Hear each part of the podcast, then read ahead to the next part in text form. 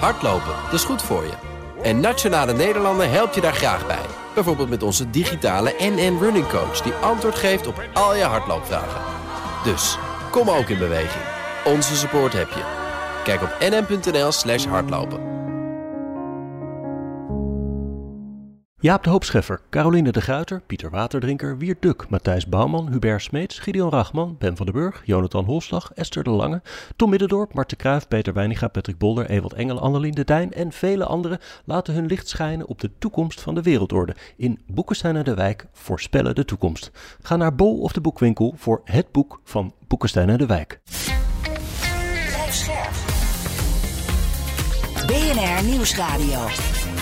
Boekenstein en de Wijk. Hugo Reitsma. Welkom bij Boekenstein en de Wijk. Het is vrijdag dag 688 van de oorlog in Oekraïne, dag 98 van de oorlog in het Midden-Oosten. En die is afgelopen nacht verder uitgebreid. VS en VK hebben de nacht van donderdag op vrijdag een gezamenlijke aanval uitgevoerd op een reeks doelen van de Houthis in Jemen. De Houthis die vallen sinds eind december schepen op de Rode Zee aan met drones en raketten uit wraak voor de bombardementen op Gaza.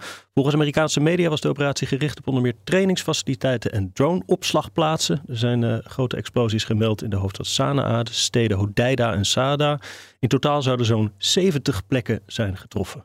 En dat is, Arjan, een forse escalatie van de tweede oorlog die we in deze podcast sinds een tijdje behandelen. Ja, ik hoorde dus gisteravond laat, gingen dus de Engelstalige pers ging zeggen, met name Britse pers, dat lekte het uit van, er komt vannacht een aanval uh, van raketten hè, op die, op die, uh, uh, die lanceerinstallaties ook natuurlijk. Dat, dat gaat natuurlijk allemaal over.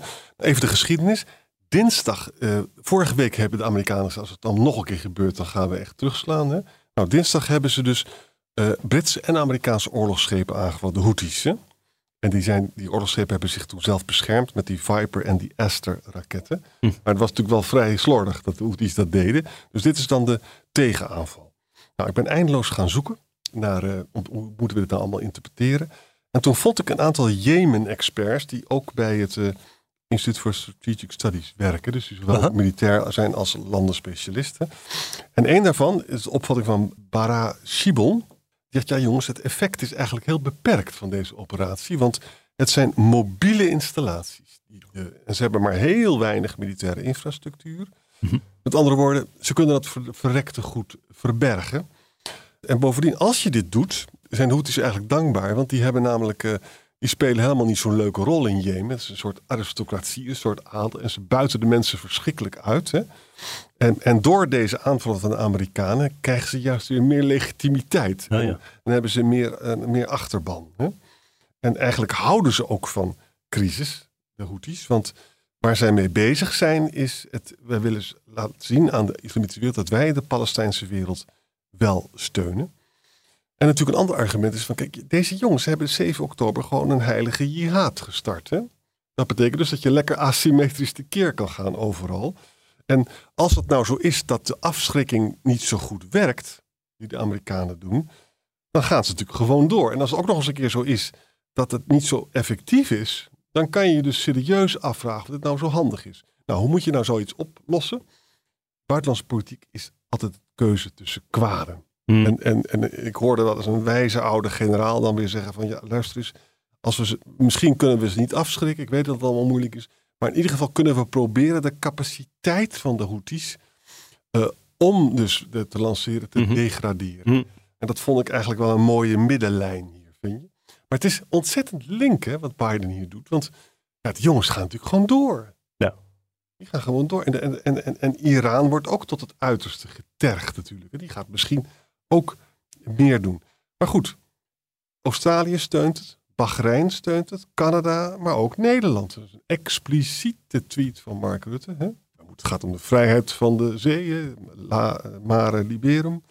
Boze tongen zeggen natuurlijk dan dat het ook te maken heeft met zijn uh, sollicitatie voor de NAVO. Of dat zo is, weet ik niet. Maar het is wel uh, zo dat wij nu, nu ook heel duidelijk in dat kamp zitten. Wat natuurlijk allemaal weer politieke gevolgen heeft. Want niet iedereen is blij met het Israëlbeleid. Alles hangt weer met alles samen. Hè? Het is een gevaarlijke stap. Ja. Rob die zit in uh, Litouwen bij een conferentie over Oekraïne. Daar komen we straks nog op. Ik had eerder vandaag eventjes tussendoor contact met hem. Daar was het nieuws over Jemen natuurlijk ook binnengekomen. En uh, dit was zijn reactie. Ja, nee, dit lijkt me, on, uh, lijkt me onvermijdelijk, Hugo, dat dit ging gebeuren. En het meest interessante is dat Rusland nu heeft gezegd: ik ga naar de Veiligheidsraad, want ik vind dat het niet kan. Amerika die gaat hiermee te ver. Die heeft een aanval uitgevoerd op een soeverein land. Dus er moet nu een veroordeling komen van eh, van de Veiligheidsraad. Dat is natuurlijk totaal hypocriet, omdat de Veiligheidsraad, uh, een paar dagen geleden was dat volgens mij, nog unaniem een veroordeling uit, heeft uitgesproken over de Houthis. En nu zie je dus dat die uh, Russen nu de argumentatie proberen om te draaien. En Amerika nu uh, voor het uh, schafot proberen te krijgen. Dat slaat natuurlijk helemaal nergens op. En wat hier dus eigenlijk gebeurt, is een omkering van de argumenten. En eigenlijk probeert uh, Rusland dit dus nu in zijn voordeel uit te, te buiten. door de rest van de wereld achter zich te krijgen. En door die door die, die geopolitieke strijd alleen maar verder op te voeren. Ja, in de reacties weer dus uh, nou, van de Houthis in elk geval hebben we gehoord. Die zeggen dat de VS hiermee het terrorisme van Israël beschermen. Ze beloven terug te slaan tegen alle belangen van de VS en Groot-Brittannië. Saudi-Arabië reageert met grote bezorgdheid. China roept op tot kalmte en terughoudendheid. en inderdaad, uh, Rusland eist een spoedzitting van de Veiligheidsraad. En Erdogan, zal Erdogan niet zijn, die vindt dus die Britse-Amerikaanse aanval de Houthis niet proportioneel. Hè? Eh, ook de Jordaanse minister van Buitenlandse Zaken, Ayman Safadi, hè, zegt eigenlijk van uh, ja, de internationale gemeenschap heeft gefaald om de Israëlische agressie te stoppen. En impliceert daar ook mee dat uh, die actie op, op, op Jemen, dat hij dat niet goed vindt. De Schotse minister-president, Hamra Youssef, dus een Schot is dat, hè. I'm not briefed in advance. En dat vindt hij dus niet zo leuk. België steunt het wel. Italië heeft niet meegedaan. Met, even onthouden, hè? Italië heeft niet meegedaan. Hmm. En wie dus expliciet nu steunen zijn Nederland, Australië, Canada, Bahrein. Uh, natuurlijk ook Frankrijk en Duitsland. Hè? Uh, Denemarken stuurt een fregat, zit heel duidelijk in de Nederlandse kamp. Hè? Waarbij je dan ook wel weer denkt van ja, in de brief van uh, onze minister van Defensie staat dus dat Nederland geeft non-operational military support. Hè? Dat, wij zijn heel goed in, uh, in, inlichtingen en zo, dus dat is een belangrijke stafofficier. Maar het klinkt toch een beetje mager als je het vergelijkt met de bijdrage van Sri Lanka hm. of, of van Denemarken. Um, dus ik denk ook dat het onvermijdelijk was. Maar dit betekent dus helemaal niet dat het probleem is opgelost. Ja, je zei uh, uh, Iran wordt hier natuurlijk ook door tot het uiterste getergd. Iran steunt, uh, de Houthi-rebellen steunt ook Hamas en ja. Hezbollah. Dus al hun proxies liggen onder vuur. Tot nu toe werd steeds gezegd, ja, je ziet ook een zekere terughoudendheid bij Iran, net als bij Hezbollah, om het verder uit de hand te laten lopen. Is het risico dat die calculus in Teheran dan verandert? Ik, ik, niemand die het weet. Ik denk het niet, omdat kennelijk Teheran dus heel veel bereid is om over zijn uh, kant te laten gaan. Hè? Ik bedoel, laten we even wel zijn. Als je dus gewoon een Hamas-leider in Beirut neer kan knallen. Hè? En dat dan Hezbollah nog betrekkelijk gematigd reageert, betekent gewoon dat Teheran die wil geen oorlog met Israël hebben nu. En Hezbollah ook niet. Maar ja, het kan allemaal het dubbeltje kan allemaal de andere kant opvallen, hè, natuurlijk. Misschien tot slot nog even te noemen op dit punt dat de olieprijs 2% is gestegen na deze aanvallen. Natuurlijk, uh, die onrust rond de Rode Zee kan de levering van olie in gevaar brengen en zou de prijzen nog verder kunnen opdrijven. Als we dan toch in het Midden-Oosten zitten, dan moeten we naar Israël kijken en Gaza. Ik zag op de grond niet zo'n heel duidelijk beeld. Eigenlijk hetzelfde als voorheen. Uh, opnieuw wel aanvallen, doden gemeld. Maar dat, um, ja, dat valt inmiddels onder de categorie ditjes en datjes. We moeten eigenlijk vooral, en dat zie je ook de Israëlische en de Arabische media allemaal doen, de blik wat dit betreft wenden naar Den Haag. Ja, we moeten echt praten over dat uh, Zuid-Afrikaanse panel dat nu in het internationale gerechtshof zit. Hè, en die praat over die genocide case. En dan moeten we vooral even kijken wat voor effect dit nou allemaal, wat er nou eigenlijk zou kunnen gebeuren. Hè? Ja, even nog, Zuid-Afrika heeft beschuldiging uitgesproken van uh, genocide tegen Israël, genocide tegen de Palestijnen in Gaza. Ja, en de genocide definitie moet dus, het moet dus intentioneel zijn. Je moet dus bewijzen dat er intentie was om een geheel uh, bevolkingsgroep of een deel daarvan uh, weg te vagen. Hè? Nou, dat is natuurlijk altijd heel lastig om dat te bewijzen. Mm. Dat is één. Twee, het is ook zo maar goed, daar, zijn, zullen veel mensen het niet met mij eens zijn. Maar er is natuurlijk een verschil tussen wat er in Rwanda gebeurd is. Hmm. waarbij gewoon dus uh, die Tutsis massaal zijn vermoord hè, door de Hutus. Uh, daar was natuurlijk was echt een heel duidelijke genocidecase. Ik zou zeggen, wat Israël doet op de Gazastrook is absoluut niet proportioneel. Dus, dus in strijd met Israël echt erg genoeg. Maar de gedachte dat ze alle Gazanen willen, dat is natuurlijk ook weer niet waar. Of, Hm. of, of een groot deel. Het is, het is, ik, ik, zou dat, ik zou zeggen dat dat lastig is om te bewijzen. Maar toen ben ik me gaan verdiepen in de mechaniek van dat gerechtshof. En dat was wel interessant. En ik ben een beetje geholpen door Marieke de Hoon, de universitair docent internationaal strafrecht van de Universiteit van Amsterdam in nieuwsregisteren. En die zei: Kijk, ze, ze gaan over twee weken. Kan het internationaal rechtshof zich uitspreken over de vraag of het aannemelijk zou kunnen zijn Hm. dat er sprake is van genocide. Mhm. Nou, als ze, dat betekent nog niet dat het zo is. Dat is een tussenvonnis. Ja, dat is een Ja. tussenvonnis. Nou, als ze dat doen, dan kunnen, zei Marieke de dan kunnen nationale landen nationale procedures beginnen tegen Israël. En dat kan ook aangegrepen worden om de wapensteun aan Israël te stoppen. Eh, en dus met andere woorden, het is toch iets wat met grote schrik door Israël wordt eh, bestudeerd, denk ik. En ook Amerika heeft, heeft een grote wapensteun natuurlijk. Maar daar kunnen ook internationale ju- juristen natuurlijk acties eh, ondernemen. Hm. Ja? Nou ja, goed, het, het- is- een heel groot debat. Israël is vandaag aan het woord en die zegt dus van wij hebben recht op zelfverdediging. Dat is natuurlijk ook zo. Wij willen voorkomen dat Hamas het nog een keer doet. En, en er vallen zoveel burgerslachtoffers omdat de Hamas eh, tussen de bevolking gaat zitten. Dat is natuurlijk het argument dat de, dat de Israëli's naar voren brengen. Eh, maar ja, dan, dan zeggen dus de gist- gisteren zei het Zuid-Afrikaanse panel, zegt van ja, luister eens, als je dehumaniserende taal bezig, dat heeft natuurlijk Galant gedaan, dat heeft ook die eh Smotrich gedaan en ook die anderen. Eh, ja, als, als je, en dat laten ze ook zien, hè, wat, die, wat, die, wat die ministers allemaal gezegd hebben. Dan kan dat ook op de grond soldaten beïnvloeden tot misdrijven. Ja, en dat gebeurt ook. Ik zag ook ergens beeld van soldaten die een beetje aan het zingen waren van er zijn geen onschuldige burgers. Wat Exact. natuurlijk wel cynisch is, want dan zit je een beetje op de lijn van Hamas. En, en een tweede argument, ja, waar moeten de Palestijnen nou naartoe vluchten? Als het zo, dat zijn allemaal argumenten die, die natuurlijk aankomen. Hè? Hm. En ook een derde argument, er is niets dat genocide eh, kan rechtvaardigen. Ook niet in reactie op die pogrom van Hamas. Dat zijn Hm. natuurlijk intelligente argumenten. Hè? Maar goed, je moet die intentie moet je dan dus bewijzen. Dat lijkt me toch heel erg moeilijk. Ja, het is dus onderdeel van natuurlijk de PR-strijd die je rond elke oorlog hebt, maar rond het Midden-Oosten conflict altijd in het bijzonder. Maar daarnaast kan het ook nog juridische consequenties hebben na zo'n eh tussenvonnis, begrijp ik. Ik stel voor dat we doorgaan naar Oekraïne, want zoveel strijd te behandelen. Op de grond zie ik berichten over een Oekraïnse tegenaanval bij Kupiansk. Eh, noorden van de Donbass is dat verder geen grote bewegingen. Waarschijnlijk het winterweer ook dat eh, beweging bemoeilijkt totdat de grond hard genoeg bevroren is eh, voor zwaar materieel. Zoals we eerder hebben besproken. Dat wordt binnenkort verwacht. eh, waarna dus vooral de Russen dan weer verder het initiatief kunnen nemen zoals ze dat nu aan het doen zijn. Interessant bericht, nog wel vermeldenswaard. De Oekraïnse militaire inlichtingendienst zegt dat Rusland op dit moment 462.000 soldaten in Oekraïne heeft wat neerkomt op de volledige operationele Russische landstrijdkrachten.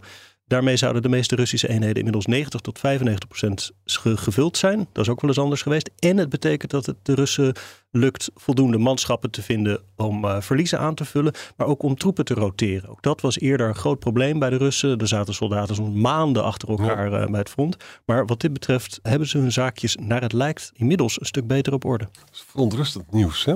Want we weten dus dat qua munitie heeft eh, en ook raketten en, en, en eh, antiraketten, eh, afweerraketten, heeft u ook in een nadeel nu. Ja. En dat is pas eind van dit jaar komt er misschien voldoende munitie voor de Oekraïne. Dus ja, Poetin die probeert nu zijn kans te pakken. Hè? Maar goed, hij moet wel eerst door zijn eigen mijnenvelden heen, denk ik dan altijd maar. Hm. dat zal niet gemakkelijk zijn. Maar het is, het is toch een, een zorgwekkende toestand. Hè? Zelensky is in, in Estland ook op bezoek. En die vraagt natuurlijk om meer Patriot-raketten en zo. Maar dat duurt natuurlijk een tijd. Volgens mij is hij ook Letland en Litouwen heeft hij aangedaan. Ja. Natuurlijk eigenlijk hele belangrijke bondgenoten, kleine landjes. Maar eh, En zegt ook het staakt achter het vuren zal alleen maar in het voordeel van Rusland zijn. Want die kan dan, dat is natuurlijk ook allemaal waar. Hè? Die gekke Medvedev, die heeft ook weer van zich laten horen. Hè? Als Oekraïne met Amerikaanse wapens een aanval doet op Russisch grondgebied, dan zullen we nucleair reageren. Dat is iets wat hij al, al tien keer gezegd heeft. dit zijn inmiddels typische Medvedev-teksten, ja. Ja. Hey, nu we trouwens uh, toch bij de, de Baltische landen zitten, misschien eventjes terug naar uh, Rob, die dus in Litouwen zit bij een conferentie over Oekraïne. Ook daar zegt hij sombere stemming. Uh, natuurlijk omdat het niet zo goed gaat aan het front. Maar de voornaamste zorg die daar toch wordt gedeeld betreft de politieke situatie hier in het Westen. De, de stemming is echt omgeslagen hoor, uh, sinds een jaar. En je ziet dus nu dat uh, een hele hoop mensen zeggen van ja goed, we moeten toch eens even praten als dit verkeerd gaat, wat er dan gaat uh, gebeuren. maar de belangrijkste conclusie is dat het Westen ook geen strategie heeft. Het Westen is gewoon, en dat is ook de, de, de conclusie die getrokken wordt door, door eigenlijk vrijwel iedereen. het Westen heeft geen echte strategie, is bezig om alleen maar naar zichzelf te kijken, is banger voor de uitkomst van allerlei verkiezingen die er gaan uh, komen, hm. of die er al zijn geweest, zoals in Nederland, hm. uh, dan uh, de, de toekomst van de Europese veiligheid, die gewoon echt bedreigd wordt op dit ogenblik door Rusland. Nou ja, daar zit dus echt het grote probleem in. ik bedoel, we zijn gewoon niet in staat in het Westen om een om een antwoord hierop te vinden. En dat is alleen maar in het voordeel van Rusland. Dat is zeg maar een beetje de, de stemming die hier is op, hier is op dit ogenblik. Ja, en hoor je dat dan dus vooral van deskundigen of zijn er ook politici daar die misschien kunnen duiden hoe het komt dat het Westen dat antwoord maar niet kan formuleren? Ja, eigenlijk iedereen die, eh, die zegt het. Landsberg is, eh, dat is eh, de minister van Buitenlandse Zaken van Litouwen waar ik op dit ogenblik ben, die gaf de aftrap en die zei het ook. Dus zowel politici als experts die zeggen precies hetzelfde. Iedereen maakt zich grote zorgen en iedereen die ziet ook dat 30 jaar verwaarlozing van defensie, ja, dat daardoor niet in één klap, laten we zeggen, de defensieindustrie uh, opnieuw uh, kan worden vormgegeven. Of dat de verdediging van Europa op gang komt. Of dat de voldoende geleverd kan worden aan, aan Oekraïne. Dus je zit met een geweldig dilemma. En iedereen die hoopt er het beste van. Maar ja, ik heb ook al honderd keer gezegd, hoop is geen strategie. Ja. Je zit dus in, uh, in Litouwen, een van de Baltische landen. Dat zijn natuurlijk juist de landen die wel zich echt hard willen maken voor de verdediging van Oekraïne. Voelen zichzelf ook direct bedreigd. Hoor je daar ook frustratie uh, richting de meer westelijk gelegen landen die misschien niet zo'n gevoel van urgentie hebben? Enorme frustratie. Ik met name aan het adres van uh, Duitsland. Duitsland dat zich ook uh, behoorlijk moet uh, verdedigen. Hier was een hoge regeringsfunctionaris was hier aanwezig. En die zegt, ja, we, we proberen het beste ervan te maken. Maar ja, het kost gewoon allemaal heel veel tijd. En die tijd hebben we eigenlijk niet. Scholz heeft dus wel de, de militaire steun van Duitsland aan Oekraïne. Wil die verdubbelen volgend jaar. Ja. Maar de Taurus-raketten komen niet, hè? Die komen maar niet. Het bleek toch een FTP-ballonnetje te zijn. En uh, ja, ze zijn hele goede plannen hoor. Er komt een uh, soort uh, Patriot-fabriek. Hè? Maar dat duurt natuurlijk allemaal een tijdje voordat dat. Die moeten, eigenlijk moeten ze er nu zijn. Het duurt allemaal lang, maar er zijn wel plannen om haast te maken. Onder meer ook van Eurocommissaris Thierry Breton. Ja, dat is echt indrukwekkend. Je weet, er bestaat zo'n Europees defensiefonds. Hè? Dat wil die tien keer groter maken. Dus dat zou dan 100 miljard worden. Nou, dat is natuurlijk echt ontzettend uh, sizable. Dat is echt heel, heel indrukwekkend. Uh, en dan zou je dus gezamenlijk defensiemateriaal kunnen doen. Er zijn natuurlijk ook mensen die bereid zouden zijn om zo'n enorm bedrag op de kapitaalmarkt te lenen. Maar goed, dan krijg je dus Duitsland weer tegen je en Nederland en zo. Hè? Hm. Maar als, als het je echt zou gaan om veiligheid van Europa, en er is een groot probleem, dan zou je dat eigenlijk moeten doen. Ja, overigens, ik zag dat nu een, uh, het fonds dat er nu is, het was iets van anderhalf miljard, dat wil die verdubbelen. En die 100, ja, daar, daar moet, het, moet het dan uiteindelijk naartoe groeien. Maar dat besluit is aan de volgende Europese Commissie, als die er nou, in het najaar of zo misschien is. Ja, en dat, dat, dat zal me verbazen als het zoveel zou worden. Maar het zijn wel geluiden die laten zien dat, dat tegen Breton dat heel serieus neemt, de situatie. Ja. Als we toch op het punt van geld zitten. De uh, Amerikaanse regering die heeft een concept wetsvoorstel opgesteld. dat de confiscatie mogelijk maakt van een groot deel van de. de daar is het 300 miljard aan bevoren Russische tegoeden. Ik zag reacties van Kremlin-woordvoerder Peskov. die zich dan vooral weer richten op Europa. Van ho, ho, als jullie hier aan, aan mee gaan doen. Uh, dan gaan we ook Europese tegoeden bevriezen. Lijkt erop dat dus de Amerikanen hier wat meer voortgang mee durven maken dan de Europeanen. Ja, Geld zit geloof ik met name in België. Dus ja, op ja, bank natuurlijk. Hè? En, en ik geloof, het plan is eigenlijk van we gebruiken het rendement van die 300 miljard, waardoor je het bedrag intact laat. Dat zou een tussenoplossing zijn. Of, of, de belasting op het rendement. Je kan het op allerlei, uh, allerlei meer manieren. of minder voorzichtige manieren doen. Ja. Maar het is heel duidelijk dat de Amerikanen de keihard aan trekken. En dat doen ze natuurlijk omdat ze het zelf niet uit het parlement, eh, door het parlement heen krijgen, de steun. Alles hangt weer met alles samen.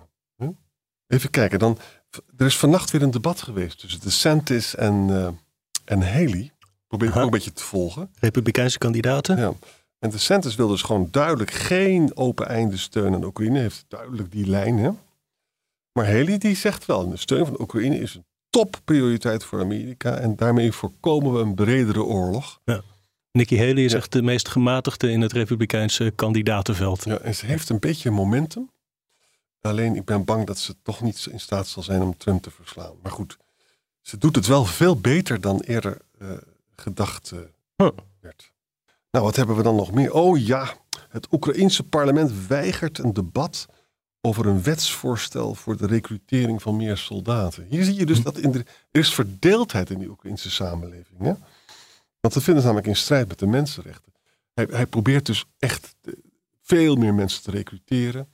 De krijgsmacht wil, wil dat vooral. Hè. Volgens mij gaat het dan om een half miljoen mensen dat ze willen. Dat is niet niks. Maar de politiek, volgens mij ook Zelensky, uh, trapt op de rem. Want het is natuurlijk erg controversieel. Het is heel controversieel. Uh, en ja, wat er natuurlijk over gaat, is dat ook mensen tegen hun wil uh, moeten dan. Hè. Dan, hm. dan word je gewoon aangeschreven op een website en je moet komen. Ja, hier zie je dus ook de grenzen van de bereidheid van de Oekraïners om mee te gaan in dat plan. Maar ja, wat moeten die arme Oekraïners doen? Die willen een land bevrijden. En nog een heel leuk uh, bericht. Ja. Dat is wel... Laten we ter afsluiting nog even een heel leuk bericht doen. Wat heb je voor heel leuks? Nou, je hebt dus in Rusland uh, een gebied dat heet Primodie. Dat is, ligt vlakbij uh, Noord-Korea. En Russische, Russen uit dat gebied die gaan dus lekker skiën in Noord-Korea. dat hebben ze dus onder, uitonderhandeld met de dictator al daar. Nou, dus je, kan, je schijnt daar dus een prachtig resort. Dan moet je veel mensen gaan dood van de honger. En dat is een prachtig resort. En dat, dat is dus een, zeg maar een bijeffect van de militaire samenwerking tussen Noord-Korea. Amerikanen hebben overigens sancties op drie Russische entiteiten, dus lichamen plus één individu, die bezig zijn met het transfer of het testen van die Noord-Koreaanse raketten. Ja. Want die gebruiken, die gebruiken de Russen dus heel veel in, uh, in ja. Oekraïne. Ja, oké. Hey, ik hou me gewoon eventjes vast aan dat beeld van die Russen die eerder uh, naar de Alpen konden en naar Monaco en weet ik veel wat. En die nu mogen gaan skiën in, Noord-Korea. Noord Lijkt me een fijne uitsmijter, want we hebben wel weer genoeg ellende over de mensen uitgestort. Ik vrees het ook, ja. Morgen praten we over Taiwan. Ja. We hebben een hoop regio's voor de mensen in de aanbieding in deze ingewikkelde tijden. Ook heel gezellig onderwerp. Dankjewel voor vandaag. Tot morgen. Tot morgen. Hardlopen, dat is goed voor je. En Nationale Nederlanden helpt je daar graag bij. Bijvoorbeeld met onze digitale NN Running Coach... die antwoord geeft op al je hardloopvragen. Dus, kom ook in beweging. Onze support heb je. Kijk op nn.nl slash hardlopen.